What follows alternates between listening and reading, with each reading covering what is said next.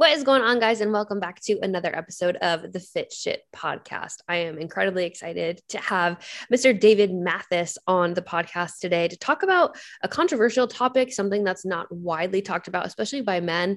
Um, and I think it's important, especially this month when it comes to mental health awareness. So, uh, David, please introduce yourself. And I'm so excited to have you on today. Well, thanks for having me on. Um, first of all, I love the name of the podcast. I think it's a think it's very awesome fitting, right? it, it, it, so is, and it, yeah, I just I couldn't love it anymore. Um, like you said, my name is David Mathis. Um, obviously, um, Kate and I have known each other from grad school and been friends for years now. And I'm an online strength and physique coach. Um, I have a master's in exercise science. I was an Army combat medic um, did a tour over in Iraq in 2010 and 11. Um, I've been personal training since 2008. I don't really do it in person anymore, but um, married, just had my first daughter about four months ago. And yeah, that's about it. I, I really don't, I, I never know how to go about these intros because it's like, how much do you want to know? How much do people already know? But that's the general gist of it. So most of the time people just pick up my personality through as I talk. So I'm just like, hi, I'm Kate. I do all this cool shit in fitness, but um, let's talk about the conversation. um, but we were just talking about, you know, David's history. And so I, I really want to dive into this. And it's something that we built our relationship on, right? I struggled a lot kind of with body dysmorphia throughout my graduate program and kind of prepping and kind of overcoming those obstacles, those mental things. Uh, it's something that I've worked through since 2017 when I got ridiculously shredded. And once you see yourself at that point, it's hard to remember that logically in the, in the big scheme of things, even when we come into a healthy body composition, we feel as though we are in a in a different element. I don't want to say the words fat, but I'm going to say it anyway. Like we feel fat or we feel obese or we feel unhealthy um, because our perception of what a healthy body looks like is forever skewed. And so, David, I really want you to just dive into your story about, you know, David had an eating disorder. Um, he has overcome that. Um, but what was kind of the trigger and how did it manifest? And then how did you really overcome that?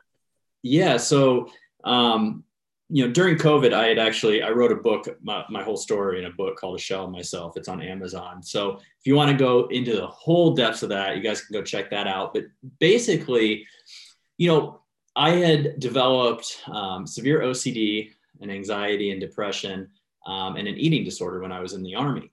Now, looking back, the signs started before that. All right, you know, like most things there's never just that one moment or that one day. It's it's it's events leading up to that, right? Um, but mine really started back, not my eating disorder, but some of the issues that led to that started back when I was a kid. Um, for me, a lot of it led stemmed from my parents getting divorced when I was like five. Um, it led from it stemmed from other events like bad relationships, loss of friends, things like that. Um, you know big life changes that i just wasn't i wasn't as mentally strong and prepared for like i should have been. Um, and i never dealt with that stuff properly when it was going on. And like a like a glass of water right? You can keep filling it up with water and eventually one little splash is going to make it all start overflowing. And for me that was some events that happened in the army. Um, some unfortunate career uh, issues that were kind of out of my control that kind of sent me down a downward spiral. Just the stress of being on deployment, um, you know, kind of having my whole world uprooted, things like that. It just got to be a whole a lot for me. And what I did is I used controlling my food and controlling my exercise as a coping mechanism. Now, my eating disorder had nothing to do with, I shouldn't say nothing to do, but the primary cause was not because I wanted to look leaner or mm-hmm. I want to do this. It was a coping mechanism for fear and anxiety and self doubt, you know, not um, lacking self confidence, all those things. And I have been a huge fan and, and um, of bodybuilding for pretty much my whole life. I mean, I'm old enough to where I was reading it in the magazines when it was on the stands back in the 90s, right? Um, I've been an athlete my whole life. Um, you know, really into nutrition, really into training. And so it was just natural that those loves turned into obsessions for me. Mm-hmm. Um, and so I use those, like I kept saying, as a coping mechanism to, to not deal with the other underlying root issues that really caused my, you know, mental instability. Um, I was lonely. I was depressed. I was beating myself up. I, you know what? Better word. I was killing myself because that's basically what was happening. Slowly, yeah. I ended up in uh, when I got back from deployment about three or four months later. Um, I ended up in the ICU at the hospital on base. Um, I had dropped down to a very low body weight. Um, I don't want to say a number just not to trigger people, but right. for a male, let's just say it was uh, well below what most females should be. All right. Um, my my health markers were very low. Blood pressure was very low. My resting heart rate was in the mid 20s. That's now everyone talks about have athletes having low heart rates. Yeah, that's true, but we're talking like low 40s, not mid 20s, right? Yeah. So I was hooked up to machines. They actually flew my, my parents up to base because I wasn't supposed to make it through the night. Well, luckily I did. Miraculously, I did. But I, I, I, they ran every test you could possibly think of on me to see what was the cause of my rapid deterioration. They thought maybe I picked up something when I was in Iraq and it was just kind of manifesting. All the while, I think they started figuring out that this was a mental health slash eating disorder issue. Me, no, I was in total, total denial. Yep. wasn't it? You know? Yep. Um, and I fought it for a long time. And eventually I got healthy enough to where they released me, but they sent me to an inpatient eating disorder facility down in California, right outside of LA. I spent, I, I get the dates mixed up. I think I spent five months there because later on I went to another facility after I relapsed mm. again, and I spent another five or six months there too. Um, and basically, I was just going through the motions just to get out of there. Like I, I didn't really want help, but I didn't know there was something wrong with me. I was that deep into this depression, this this OCD, and this anxiety that I developed, and that eating disorder lifestyle became my identity, and it, it, it's what made me feel safe and secure. Um, and so, who wants to let go of something that makes them feel safe and secure? Who cares if it's killing you? I, that was the furthest thing from my mind, right? right. Even though I was facing death square in the eye in that ICU. Um, you know, it, it, just wasn't on my mind. And, you know, we kind of talked a little bit about it off, off a recording here where I felt like I was outside of my body looking down on myself, but I couldn't control my thoughts, my feelings, my actions, nothing. This OCD, this depression, this mental health like triad of illness that I had just had a hold of me and I could not do anything about it but I also didn't want to do anything about it. Yeah. And I think that that's really important to acknowledge is like you don't change until you want to change. And I think this can tie over into a lot of different segments, right? Relationships, people, especially women, they, get this idea of like, oh, he'll change for me. Like, no, he's not going to change unless he wants to change. It doesn't matter how hot you are. Like it's, you know, it's not going to be that driving force. And it's the same thing when you have obstacles to overcome, especially like your own psychology and understanding yourself, right? I have become very self-aware over my, the last five years of my life because I understood my thought patterns were what was debilitating me from progressing. It was the things that were holding me back. And a lot of it is self efficacy. And I find myself I have deemed, I don't even know if this is a thing, but um, for myself, the things that hold me back is this what I call like inadequacy syndrome. Like for mm-hmm. whatever role it is, like I guess like imposter syndrome, similarly, like I'm just inadequate at whatever it is. And so for me, like when I was back in just getting into bodybuilding, like I would do whatever it took because I came out of a very abusive relationship and I had no control over anything. I had no self efficacy. I did not find value in myself. And I was like, well, fuck it. I'll do two hours of Stairmaster a day and eat 800 calories. Like, cool. Mm-hmm. And then it just manifests into maybe I'll find value as, as my weight drops. And I used to, I would find myself feeling accomplished every time my weight would drop. Like, I'm doing it right. I'm doing it right. I'm doing it right. Right. And you have a coach at that time. And this was before all of this information was out there. Um, but it was like, it's supposed to be hard. It's supposed to fucking suck. It's supposed to be difficult. It's supposed to, you're supposed to feel like shit, you know, just keep fucking going. Um, and I did. And I just, you know, I went until and I got down to a very, very low weight um, for myself. And the one thing that got me out of that, I remember I was in the hospital and my mother was sitting there as the doctors like got me on these machines.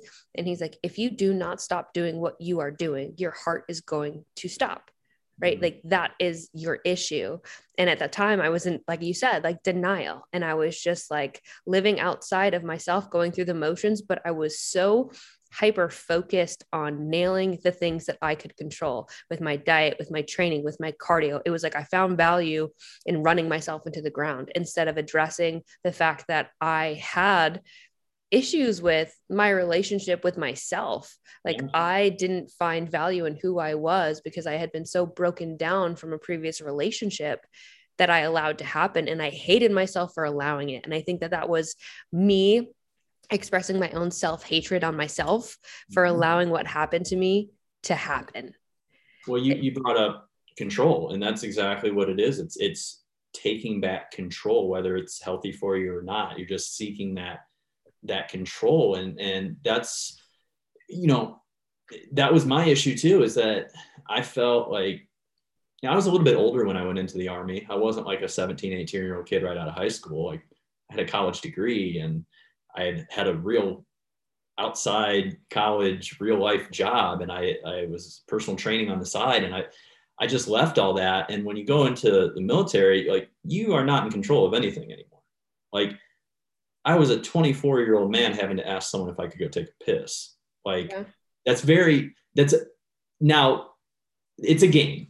Like there, there's a lot of things you have to understand when you go into the military, but it also messes with you um, if you're not already mentally strong enough to handle it. And and that's one thing that you know I, I looking back now I don't think I was as mentally strong heading into it as I I, I definitely wasn't as mentally strong as I am now and that's a that's a good thing that I got from the army is that when I was able to get over my shit, um, it, it, really strengthened me. And I'm very thankful for all the struggles I went through now or back then for now. But I just felt like I had all control taken away from me. And so, what's the one thing you can control? You can control how much you put in your mouth and how much you move, right? Yep. And listen, for some people, your coping mechanism might not be food or exercise. It, it may be something else that you love. Maybe it's smoking, maybe it's drinking, maybe it's this or that, which, you know, I had a lot of drinking involved in that too. but um, the point is, is that all of it comes back to one central thing, and that's control. And mm-hmm. it's very easy. I mean, I'm sure, I'm sure you guys know Kate's personality, and we're very type A. Yep. Very type A, like A plus. Okay. We like things in order. We like to know what's going on. We like to have plans and then contingencies and contingencies upon contingencies. That's not how the world works. All right. Your best laid plans are probably going to fall to the wayside. but that's okay. That's what life's about is adjustments and everything. I was not flexible. I was not able to adjust. Um, I was very set in my ways, but a lot of that, I, like I said, it had to do with one situation setting up the next, setting up the next, setting up the next that I did not properly handle right. That's why, like, you know, I don't care how old you are, how young you are. If you're dealing with something, you need to go talk to a therapist because yes. you might think that only this is affecting now. It's not. It, it's going to affect you the rest of your life. Um, but it's the control thing, and it's feeling like you're taking out all of your frustration, all of your anger, all of your hurt caused by something or somebody else. You're, you're taking that out on you. Now, if you really sit down there and think about it, how fucked up is that? No, it's incredibly fucked up. And I honestly, for a long time, just found myself apologizing. Like I had, you know, and and I'm not saying um that, you know, mm, I don't even know how to phrase it. I've personally never come out and been like, I had an eating disorder. Uh, I definitely had disordered eating. I definitely had disordered relationships with exercise. I definitely, you know, had. I think that's an important distinction because I think people think of them as the same thing, and and they're not. When you go through a prep or you go through, you're going to have some distorted eating. Like no, and I'm very super yeah focused, but like an eating disorder is a whole nother level where like your whole world revolves around food, your thought process, your actions, how you set up your day, how you do all this.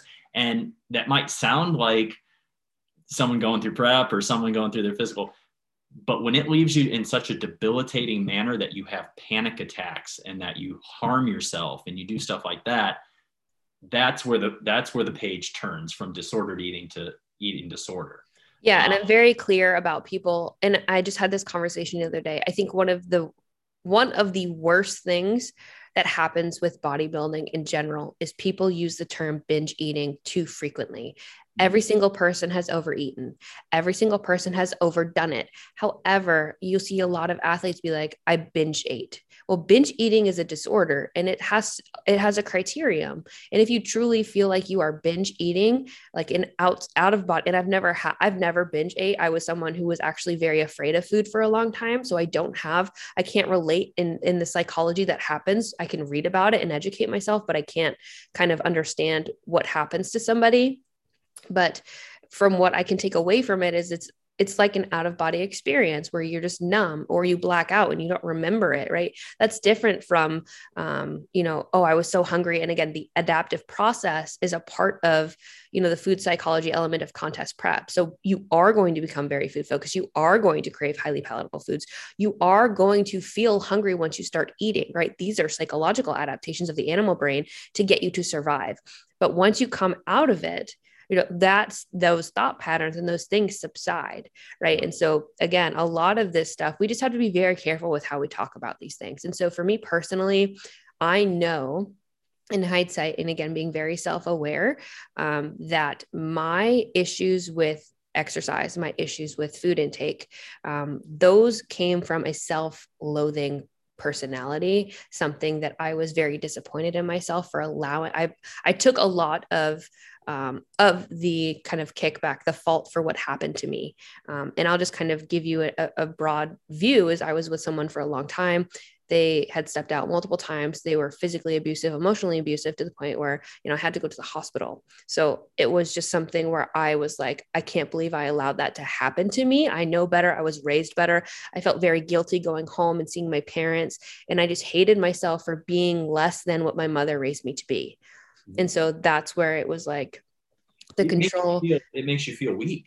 And yeah like my mom is a badass bitch. Like she raised me so much better to, than to ever let a man talk down to me and to ever let him put his hands on me. So it was one of those things where i just felt so much less than what i was supposed to be as a person right? I fell short of of what i should have been and i allowed things to happen over and over again right? Because i didn't see outside of that like my own value my own worth. And so it, it just manifested into again this one thing i could focus on where i hated myself so much that i was like fuck it you're gonna suffer and you're gonna like you deserve this.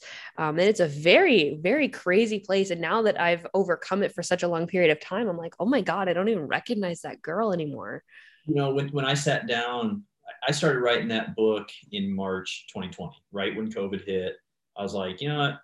I got a lot of time on my hands. This is something I've been wanting to do for a while. Even if it just helps one person, I'm going to write it, right? And it's just my whole life story. Everything from the moment I was born until, you know, I met my wife, got married, graduated college, you know, well, with our masters and stuff.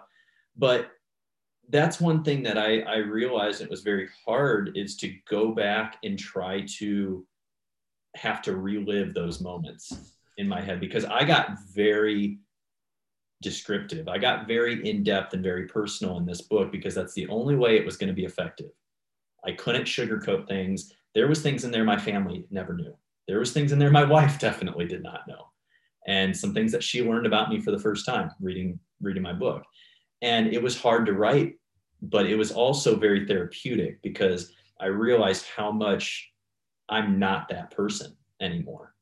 And that was very very therapeutic. And but it did not happen overnight. It like like i started saying at the beginning i went through multiple inpatient facilities. I spent grand total of over a whole year of my life in inpatient facilities. And that's not even counting outside therapy outpatient treatment, none of that. That's over a year of my life locked into a facility, therapy eight hours a day, having people making my food, watching me eat, basically in a psych ward. Mm-hmm. It's basically how that if you want to envision something, right? Looking back on that person, it made like I sat there and cried a little bit writing this book, but it wasn't all bad crying. A lot of it was also like realizing, fuck, I just, I don't know what it was, but I didn't give up as much as I wanted to. And at times I probably did give up, but I didn't let myself stay in that state. I just got up every day with this, this rejuvenated feeling of like, listen, it's not your fault. It's not your fault why you're in this position, but it's your responsibility to get out of it. And, yeah. and it's your, you have people depending on you. You have people that love you, people that are not giving up on you. You don't have, you should not feel like shit about yourself right? There's no reason to feel like some of the things that helped contribute to me going down that bad road were literally things that were out of my control. But I took them personally. I took them onto me and I made them my responsibility. Well, that backfired on me. And it made me feel like you were saying, it made me feel like I was worthless. And if you're feeling worthless, then there's nothing you can do that's possibly going to make you feel any worse. So you might as well just beat yourself up. And that was the mindset that I had. And it sounds like that's the mindset you had too. But when you do start to make that decision that, listen, the, the, you only have to make the decision that you don't want to live like that anymore.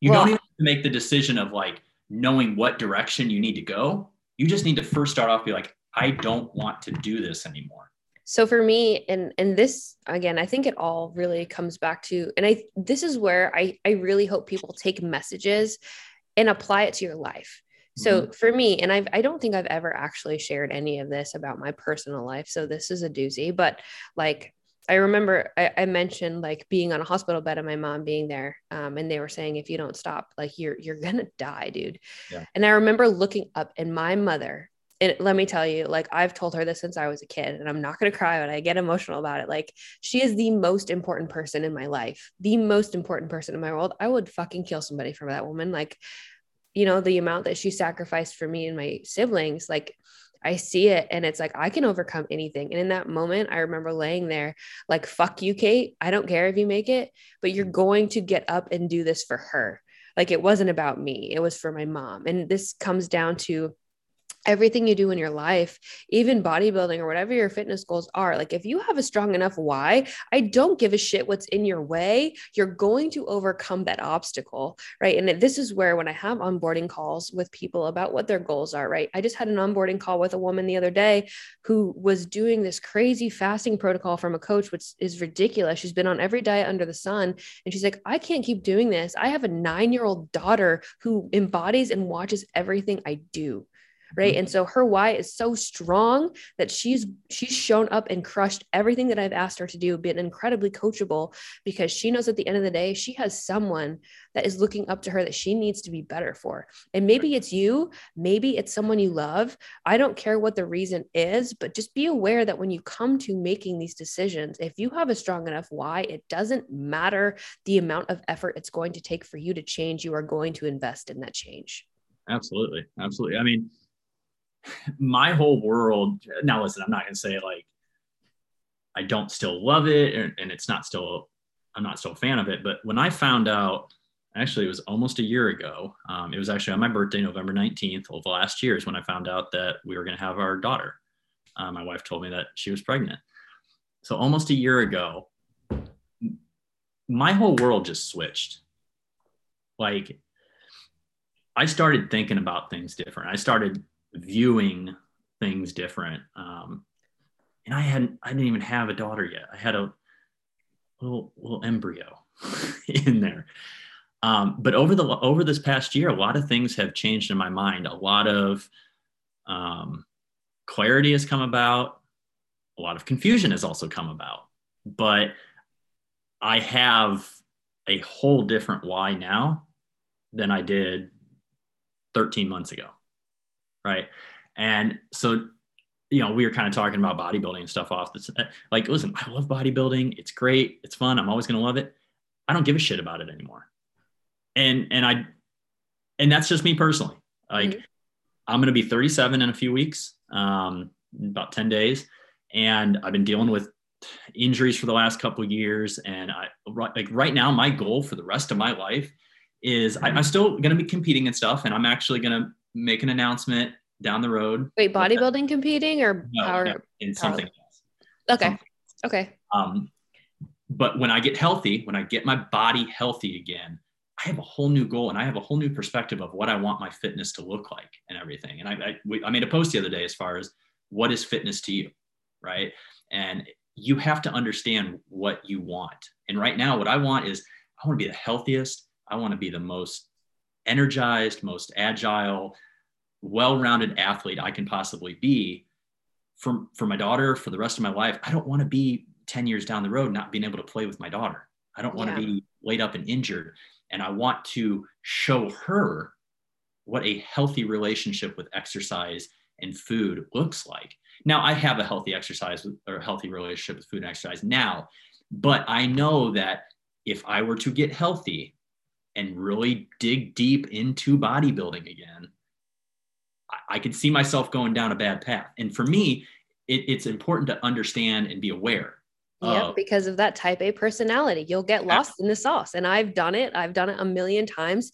And that's why, and again, I want to kind of preface my timeline as well. Like this whole disordered thing for me was from like 2000 16 to 2018. So that's kind of when I overcome it. So it's been years that I've been removed from it, but I do want to, um, you know, talk about coming out of it. And, and one of the most important things, and I don't want people to feel ashamed of this. And I feel like a lot of people get really weird when you say, I went to therapy, but let me tell you, there is nothing wrong with acknowledging that something is not you like you are not you. And i can only like david said like it's a very out of body experience. Like you're in your body but you have no control over what the fuck is going on with it. And you don't like the way that you're operating or thinking but you can't stop it either.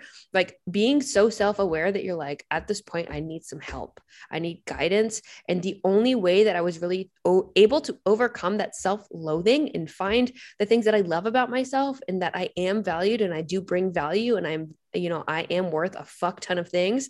You know, the only way that you overcome you, the only way you get there, the only way that I got there was by really airing out my dirty laundry and mm-hmm. saying it out loud the things that I hated that I allowed, the things that were holding me back from forgiving myself, and being very honest. Being very honest with myself, being very honest with someone you who got to be real with yourself, and I think that's what holds people back is they're afraid of what they're gonna uncover about themselves.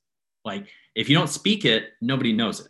Right. And you keep sweeping it under the rug. But in this, again, it could be anything. It could literally be anything. Like, please believe, like, every single human being, first of all, has said something that they shouldn't have said, done something they shouldn't have done, operated in a manner that what is not reflective of their best self, right? So understanding that, like you're fearing judgment of other people who may or may not be at a point where they can address the fact that they've done some shitty things themselves, and that's not on you to hold back from going through your own self-awareness journey for, per se because it's only going to enhance your life so much better. Because once you're aware of the habits that you have which everybody has habits good and bad right? Some of them we're aware of some of them we're not. But once you can point them out and be like i don't like that about me right? Mm-hmm. once you're very aware of that and what causes it or what what is the pressure that makes you operate in that manner you can go okay i need to flip a switch here. Maybe it's a person or a group of people you're around where you just don't feel accepted or whatever it might be right? Remove yourself from that. You don't have to be in any environment that doesn't allow you to be your best you or maybe it's a relationship. Maybe it's a career path that you're seeking. Whatever it might be if it's not allowing you to become and continue to be your best self, then you need to have that very honest conversation with yourself about what's going on and how you can change that. Well, I mean, that's great that you just brought that up. I mean, I made probably many people know I made a big career change recently, and I had to have that conversation with myself. Is am I in an environment that is bringing out the best version of me? Is this is this going to help me and my family move forward? And i don't mean from a financial standpoint i mean from a happiness standpoint. Mm-hmm. and and i had to make the tough the tough call tough in some aspects very easy in other aspects to make that change. But I, I just wanted to point out that i you know going back to the therapy thing this i think that this is really cool that we have our two perspectives on here because yours was a very um, you had somebody that was physically doing something to you. Yep. Right. Mine was nothing like that. Mine was from the aspect of just life like parents divorce uh, a loss of relationship you know death of a friend you know poor career unfortunate circumstances in the art like it doesn't matter how deep your wounds are or what extreme they were caused by it, it doesn't matter. Like, like we're all going to deal with stuff in our lives. We all have different um, circumstances that we're going to face and we don't know which situation is going to affect us or not right? The thing is is that you have to recognize that it's affecting you and reach out for help. So no matter how big or small you don't have to be in an abusive relationship to still feel broken right? and i just want to point out like that's an extreme and that was my experience. Every single human being has a trauma right yes. and it's not and valid it's yeah. not valid for someone to say my trauma is worse than yours. Like, no, every single person, whatever it might be that you've been through and experienced, has some type of trauma. Now, maybe it's easy eh, for you. Maybe you're mentally strong enough to work through that with your family or support that you have. For me, it was at a point where I needed to just air it out. I couldn't even face my mom and tell her the truth of everything. And so I needed to find kind of a, uh, middle line person that I could speak to and work through it that I didn't want to disappoint. Because at that time, now I can talk openly about it and my mom does know everything. But at the time I was trying to work through it, I wasn't ready to face it in front of my mom. And, and I think there's some things that need, I, I don't really think that, uh, and I, I don't mean this to sound like, I don't think family can fix everything. Um, no, absolutely not families, you know, hopefully you have a, you have a good family and they're there for you and they love you and support you. But you, there's always going to be a bias, mm-hmm. right? You, you have to be able to seek somebody else that's going to have an unbiased opinion, that's going to just look at the facts, help you sort out your thoughts and feelings. Because there's always, anytime you are dealing with somebody that has a relationship with you, either a friendship, uh, a loving relationship, uh, whatever, spouse, parent, whatever, they are going to not tell you 100% of what you need to hear. And that's or, just, or go ahead. Or what I, w- what I will say in, is very important they're not trained therapists they are not professionals in the field and so the feedback that they're going to give you while it might be validating for you to hear it and it might make you feel better might not be the appropriate steps for you to take and sometimes even relying on friends for their advice. You have to remember they're not therapists and sometimes airing your dirty laundry on someone else who's not ready to receive it can impact that relationship because they don't know how to respond. And so don't what what advice I would give you is don't if you're really struggling with overcoming something, don't put that stress that you have, the things that you need to work through on somebody else's shoulders who loves you because they want to help you, but on some level it can be very daunting and exhausting because they aren't qualified to help you work through that and they don't know how. And and what they're going to tell you is based off of their experience, their life experience. Now, life experience does not equate to actual you know sound medical advice that Correct. you're going to get from a therapist that has studied gone to school worked different case studies things like that. So you know i think that it's very important even if, even if you're not in a place where necessarily everything's going wrong i think it's still healthy to touch base with a therapist every now and then. I still do. I still do as well. And it's it's it's healthy because you might you might actually not think that something's bothering you but it really is. And it might be affecting the way you, you are handling situations relationships different things in your life but it might not be in the forefront of your mind but that therapist is trained to dig a little deeper ask the right questions get your brain thinking in a different way.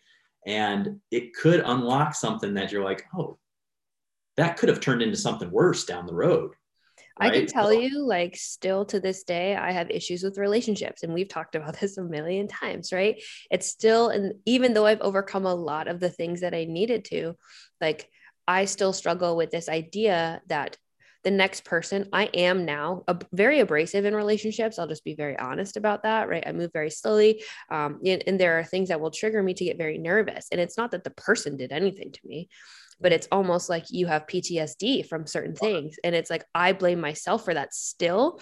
And so I feel very um I put a lot of guilt on myself because that new person that comes into my life, they didn't do it to me, yet I'm responding in a way that someone else conditioned me to respond in. And so when I talk about still going to therapy, like these are things that I still work on. Like I I know that it's not fair for me to treat somebody differently for something they didn't do to me. I know that's not fair, but until I find the value in the sight of myself. That's like someone who loves you will work through that with you and overcome it with you because you deserve that. And finding that kate you deserve somebody who's like that that will do that with you. Like those are still hard concepts for me.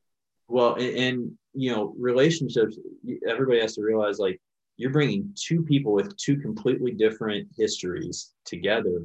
Like there's gonna be things that come up in relationships that you're not going to see eye to eye on, or you're going to have certain baggage that maybe the other one doesn't have, and they don't, they've never dealt with that before. It's not that they don't want to deal with that or they don't want to help you, they don't know how to. So going to couples therapy is a very healthy thing as well. It doesn't mean that your relationship is doomed or anything like that.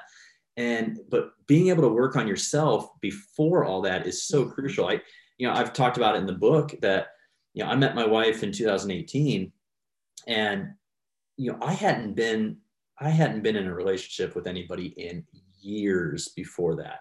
And part of it was I was sick and I was going through all that stuff. But the other part of it is when I did get healthy, I didn't I didn't trust myself and I didn't trust people. And I had to spend some time working on me so that I was in the right place to accept somebody into my life. And it's like when I was in that place and I got to that place, good things happened, right?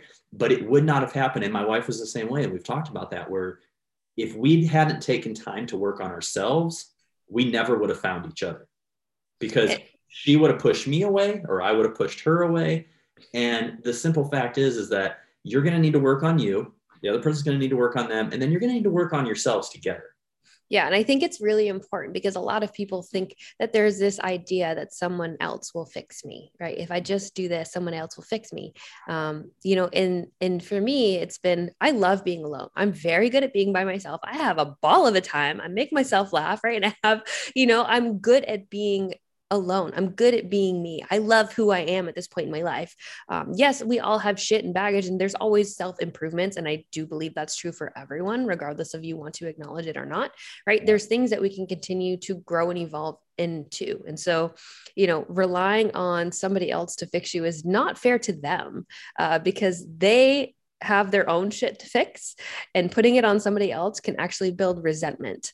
Um, and so i think it's important what you said is really to just be the person that you want to become own your shit be very self-aware of it and take the action steps to fix it right? You can't put that on somebody else. Well in in something that i wasn't even thinking about until it just popped in my head was be open to the people around you that you love and care about. Mm-hmm. be open to them addressing that something might be up with you. Don't take, don't get defensive about it. And listen, I do get defensive about it. Fully admit it. Even though I'm telling you this and I recognize it, it's a natural human nature to get defensive about it. All right. But yeah, keep I, working through that because these people know you. There's certain things that you, as human beings, we have this awesome ability to make ourselves believe everything, anything we want, right? We also have this horrible ability to make ourselves believe anything we want. So we can we can ignore these obvious signs right? But if we actually open up and trust and just just listen to what people are saying and give it some thought you might actually find like oh man maybe i am doing something that i don't want to do or that i need to talk about before it gets worse right? So i actually this is how i realize who my real friends are and who are not and I mean this in the most respectful way. But people that are very close to me are very good at calling me out on my own bullshit. Mm-hmm. And they're very like, hey, did you see what you said there? Like the way that you said that, or hey, I got to let you know, like you know, this is not aligning with who you need to become. Like, I just want you to be aware of it, right? They're not assholes, but they're like, Kate, come on, like, you're better than that. Like, Jordan Syatt, for example, is my absolute best friend. Um, I tell, like, we talk about my, you know, desire because I, I'm at a point in my life where I want to have kids and I know I want to have a family and like all those amazing things. But one, like, you have to you know open yourself up to allow that. Um, but two he was joking around the other day and he's like well i want to give you some bad news. He's like i just want you to know that women with higher iqs actually tend to struggle finding partners in life which is something i didn't know right? And it's just like really funny things. But whenever i take an action step or have self-doubt in something like him and a couple of other people in my life are very good at pointing it out. For example, like when I'm in big environments with a lot of people, I become very standoffish because I'm assessing, you know, sure. the environment. I'm reading people, I'm reading the room. And that can come off as me not wanting to participate. It can come off as I don't want to engage with you. And so I have to be very aware of the way that I operate in large environments and make sure that I'm not presenting myself in that way because that's not my intention. But right. it's even though you have the best of intentions in any given context, it's not about how you intend it to be. You have to remember people perceive it differently. And so yeah. that's something I've had to over co- the last couple of years, especially with coaching and traveling to events, is be very aware of okay, I love these people and I want to be around them. I need to present myself in that way, even in the way that I, you know, you move move and your patterns and all that stuff and the way that you speak instead of being like, hold on, let me stand over here by myself and kind of assess what's going on here. well, what's the most important thing about communication is presenting it in a way that someone's going to receive it. Mm-hmm. It doesn't matter how you want to to present it, right? It doesn't. If you're going to present it in a way that someone else is not going to receive it, it's not effective communication. Correct. And so understanding that about yourself or understanding it about how somebody else is communicating is so crucial. I mean, I've learned so much more about myself and my wife over the last year in terms of how we communicate to each other and what each other needs in terms of communication. And it's been eye opening, right? And, that, and that's what everything is. Everything's about growth. And, and, and we can talk about relationships and all that we want, but it first starts with how are you communicating with yourself? Mm-hmm. How are you talk? This is what I have a huge conversation with clients about is how you talk to yourself determines how you're going to act, right? So if you have a bad day and you're like, I'm a failure, I'm fat, this and that, then you know what, you might, you're done. Like you, you've already lost, you've already lost the the battle at that point. It all starts with up here. What do you think? How do you talk to yourself? Are you one that's going to be like, okay, I had a bad day. I'm feeling a little off today. I'm feeling a little bloated. It's nothing big. I'm going to get right back on the horse tomorrow and I'm going to be fine. Right. That is going to take you miles ahead of I'm fat. I'm a loser. I'm a failure. I might as well just give up. Why am I even trying? Like, you are the person that communicates with yourself the most throughout the day. Yep. So if you're constantly talking shit to yourself, how do you think other people are going to talk to you? You're going to carry yourself in a manner that is going to not command respect. They're not, you're going to carry yourself in a manner that people do not want to be around, right? And you're going to be lonely. You're going to be isolated. You're going to attract these losers and these, you know, horrible friends, horrible, uh, I don't even want to call them friends, but horrible people in your life that are going to steer you down bad paths or make you feel like you're less of a person. And it's not, it's not because of them. It's because of you. It's because you let them into your life. And this is where I am very, very passionate in things in my coaching realm, right? You will always be the product of your choices, right? Mm-hmm. And if you are not going to own your shit, you're never going to get to where you want to be. It's nobody else's fault. It's nobody else's fault that you are where you are, right? And and this comes down to even the worst things that I've been through, I take accountability for because again, like even back to my story, like did I ask for that? No, but I do take ownership of it, right? I should have been stronger to leave earlier and I did not, right? So it turned into something when I should have taken the action step. And hindsight's always 2020 um, when it comes to these things. But you have to remember that you know yourself better than anybody. You mm-hmm. know yourself, but you have to take the time to learn yourself and how you mm-hmm. think and what you think and being able to call yourself out on a negative thought pattern because it's if you're just being aware of it now, I'm telling you it's been going on for a long time. The way that you think about things, your perception of them, like until you start acknowledging the way that your thoughts are going is not conducive to who you want to be, that's when the power you take the power back that's when you realize that how you're living your life isn't the way that you want to continue to live and being self-aware of all of those thought patterns and how you move and how you operate and what you think not only about yourself but those around you your environment right? All of that stuff your work all of those things are going to cascade into finding your value within you right? If work sucks and you feel like you're not being validated in your work environment well you're going to feel like you're a piece of shit and you don't deserve to be validated right? And then you're going to be like well fuck this. And then i'm supposed to meal prep but i'm not fucking doing that because blah blah blah right? And it it ties over into different elements of your life. Whereas if you start advocating for yourself and you speak up because you know your value and you change the way that you think about yourself, your work, your body, whatever it might be, right? That's where you start to gain the power back. And that's where you can overcome those obstacles in your life that you feel are holding you back. But it all starts in your head. The so over the last few months, I've really gotten into reading. I, I, don't know where that came from, but I just really thoroughly enjoy it right now. Um, and I've gone through five books in the last two months that I've read, and they're all, well, I don't want to say life changing, but they're all very, um, they've changed my perspective on a lot of different things. And one of them in particular, and, and the reason why I think it's relevant to this conversation is Jocko's book, Extreme Ownership. Yes, I love that love book. it. Love it. But what he said in this really made me it changed my approach not only with myself but with my clients. And listen, if any of my clients are listening, they know I will be your biggest cheerleader, but I will also be your biggest critic. Um, and it comes from a place of love because I want to see you succeed. Now, I don't do it in a vindictive way or anything like that, but I will point out stuff that needs to change, right? Mm-hmm. And it's because I want you to succeed. But Jocko said something in the book that really stuck with me. He said, things might happen i'm kind of paraphrasing things might happen that are not your fault right? But it's your responsibility. And i know i mentioned that earlier in the podcast. There's going to be a lot of things. You are born into a certain situation out of your control right? Some people have an upper hand in some areas. Some people have an upper hand in other areas. Some people starting starting and finish starting line is a little different right? Some people are maybe 40 yards ahead. Some people are you know back.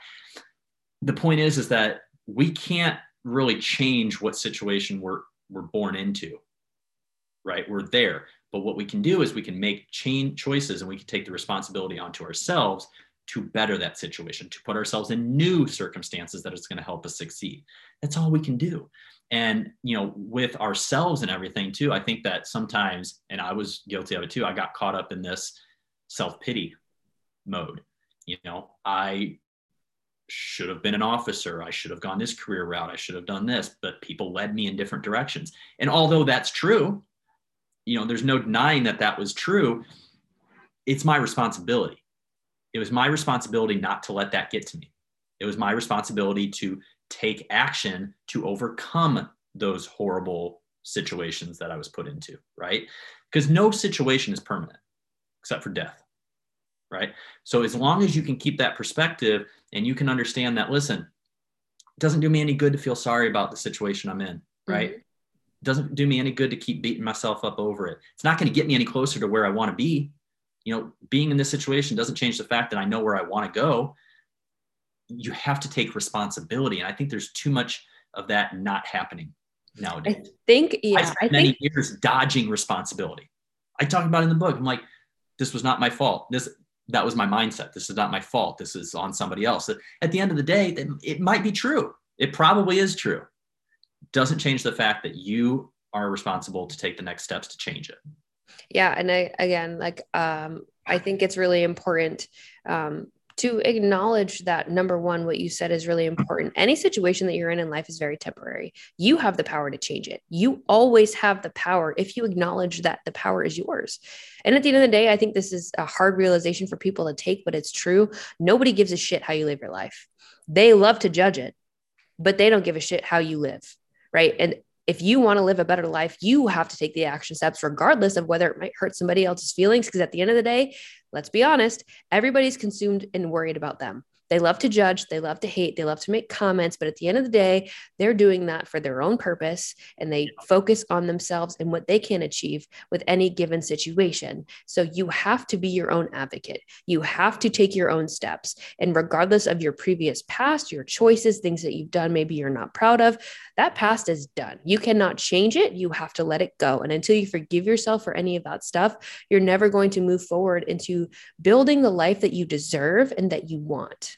Well, and here's the thing that past, even though it's done and it's over with, it can easily become your future if you do not learn from it and take responsibility to change it.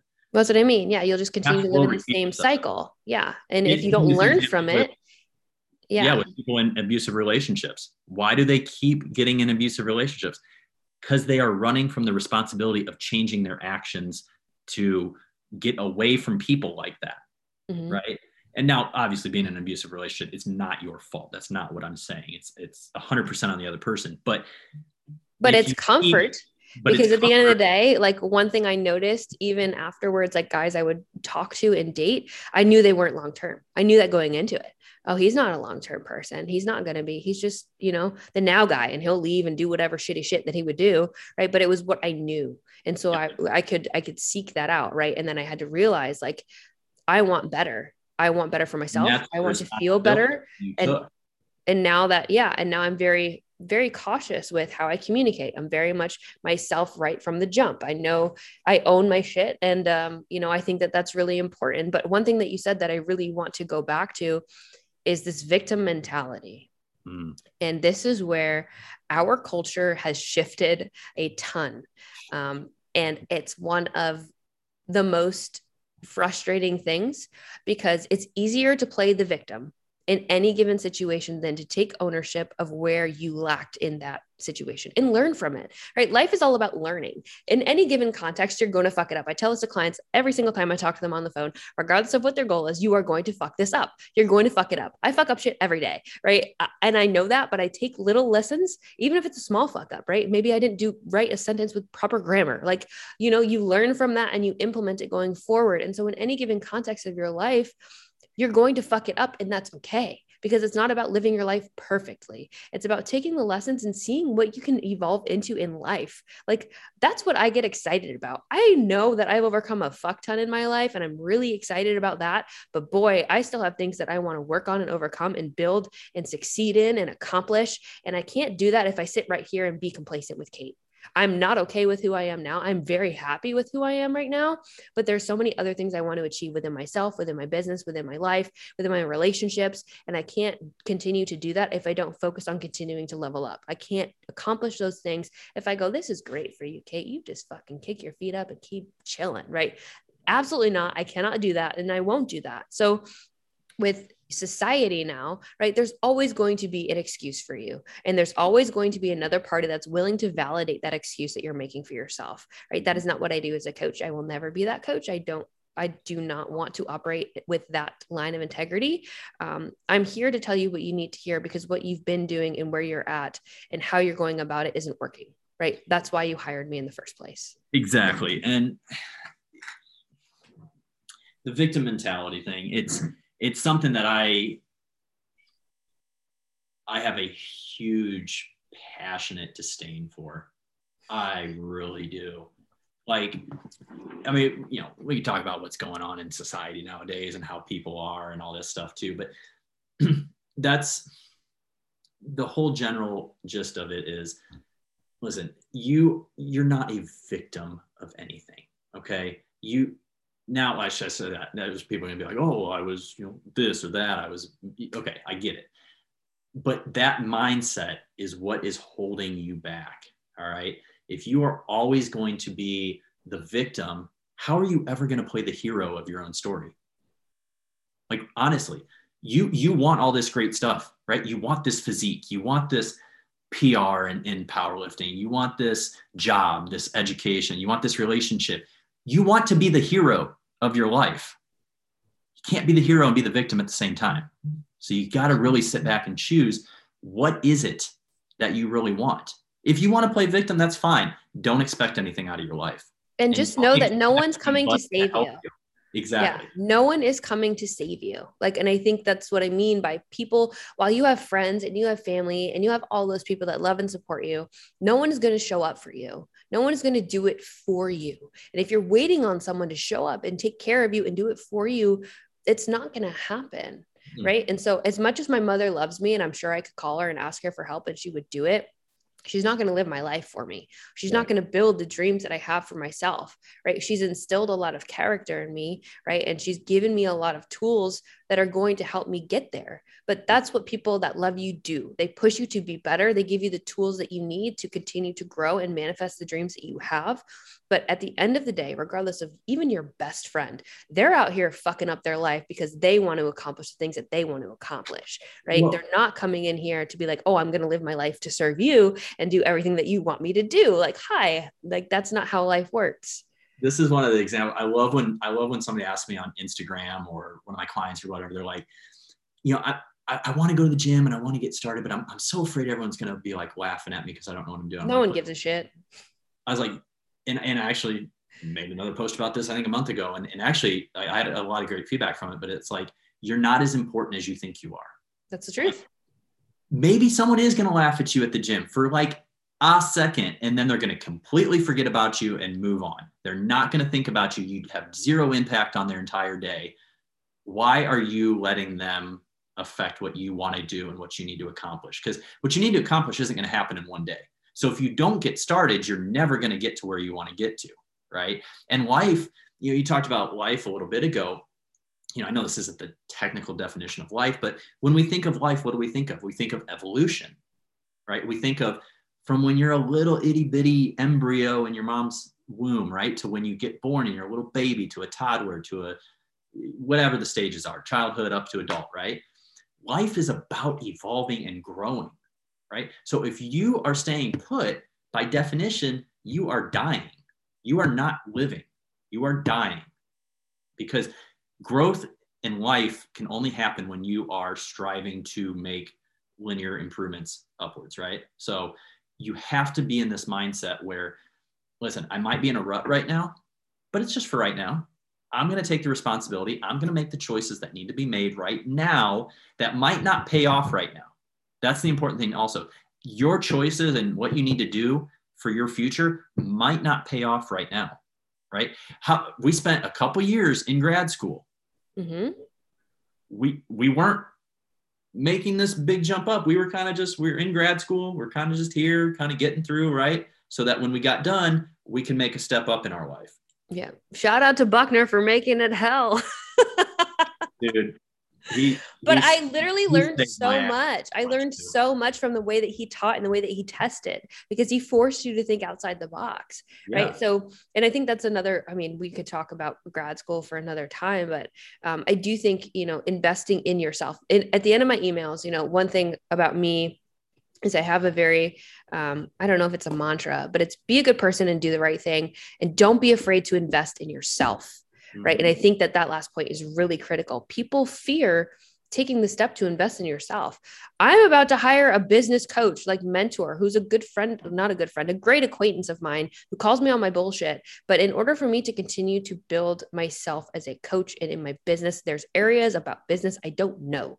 How am i mm-hmm. going to learn them? By investing in myself and my company to have someone guide me through that process who's already done it who knows more than me. Instead of me sitting here being like oh i can't invest in that so i'm going to waste my time trying to figure it out when i don't know what the fuck i'm doing right? And so it, whether your goals are you trying to figure out how to get to the goal of fitness level that you want to achieve? And while that's all great and dandy what you're doing hasn't worked for you that's where you invest in somebody else who is an expert in doing what they do right? That's what we do. That's what we went to school for. That's what we've invested in mentors for. And trust me mentors are very expensive right? But all those things like you we've made the investments to be experts in that area. But i'm not an expert in business. I'm not an expert in fashion. I'm not an expert in house buying and whatever the fuck. Like you know i have my own lane that i stay in. So when it comes to you know understanding when i need to outsource things to build continue to evolve in in myself and my element my business and my practice and all those things i want to achieve right there's a there's a saying the jack of all trades is a master of none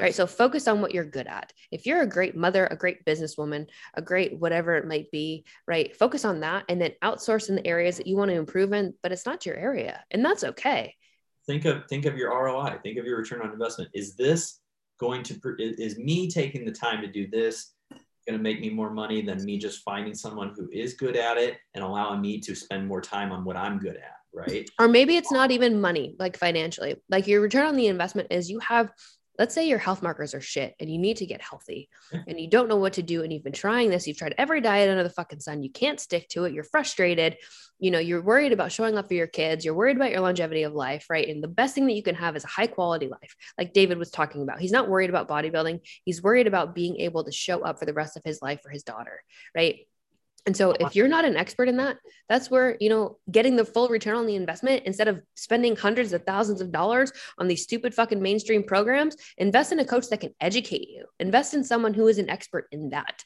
Right? For me, I fucking suck at makeup. I've invested in getting Zoom calls with makeup artists to try to figure out how to do my fucking face. Like, you know, it's not my area of expertise, but at the same time, I'm willing to learn. I'm willing to invest in people who are better at those things than I am. So well, I think I think if you if you think of it, if we're gonna like just think of it in terms of like your body and your health and all that, like think of your body as your your you're the CEO of your business. How do businesses grow? How do, how do you how do you grow as a business? Well, you invest a little, you make a little money, you make a little capital, you reinvest that capital into the business so that you can grow to the next level.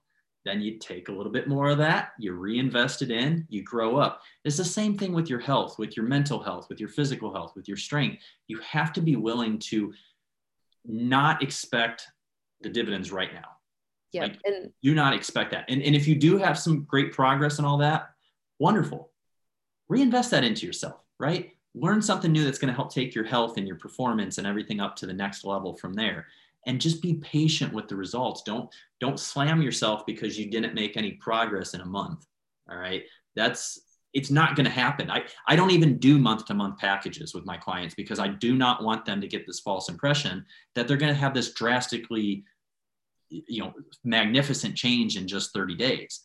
It's a it's a process right? And you have to be willing to invest in yourself and be patient with yourself to grow your business to grow your body yeah. And just tying this back to mental health, like if you're struggling, invest in a therapist, invest in the help that you need. And there's nothing wrong with that. There's absolutely nothing wrong with you investing in someone who is qualified to help you in any element of your life. Right. But you have to understand that if your psychology is not healthy, if your relationship with self, food, exercise, relationships, um, if those are not healthy and optimal in a place where you have what you need to push through the mental fortitude fortitude required to what, achieve whatever aspirations you have in life, that is going to be the number one thing that's holding you back. And it will chronically hold you back until you sit down and address your own shit. Yep. And it's going to affect other areas of your life that might be going good right now. It's going to eventually bleed over into all aspects of your life. So go get help. Listen, it, it, doesn't matter how big or small. If, if it's bugging you, if it's on your mind, it's big enough to talk about. Amen to that. So, David, I do want to cut it off here. I don't want to take too much of your time, but thank you so much for coming on and please tell everybody where they can find you. Oh, I appreciate it. This is a very important conversation. And I know you and I, we can talk about many topics. So we'll have another I know. um, you can find me at Mathis Fitness on Instagram. Um, www.coachdavidmathis.com is my website. I have a YouTube channel. It's just my name, David Mathis. And I also have a podcast, which Kate and I did a, an episode a couple months ago, just called the David Mathis podcast on iTunes, Spotify, places like that. So, um, yeah, that's uh, that's where you can find me. Awesome. And I'll link all of his information for you guys below. If you enjoyed the podcast, please make sure you subscribe and write a review for us. And we'll talk to you next week. Bye.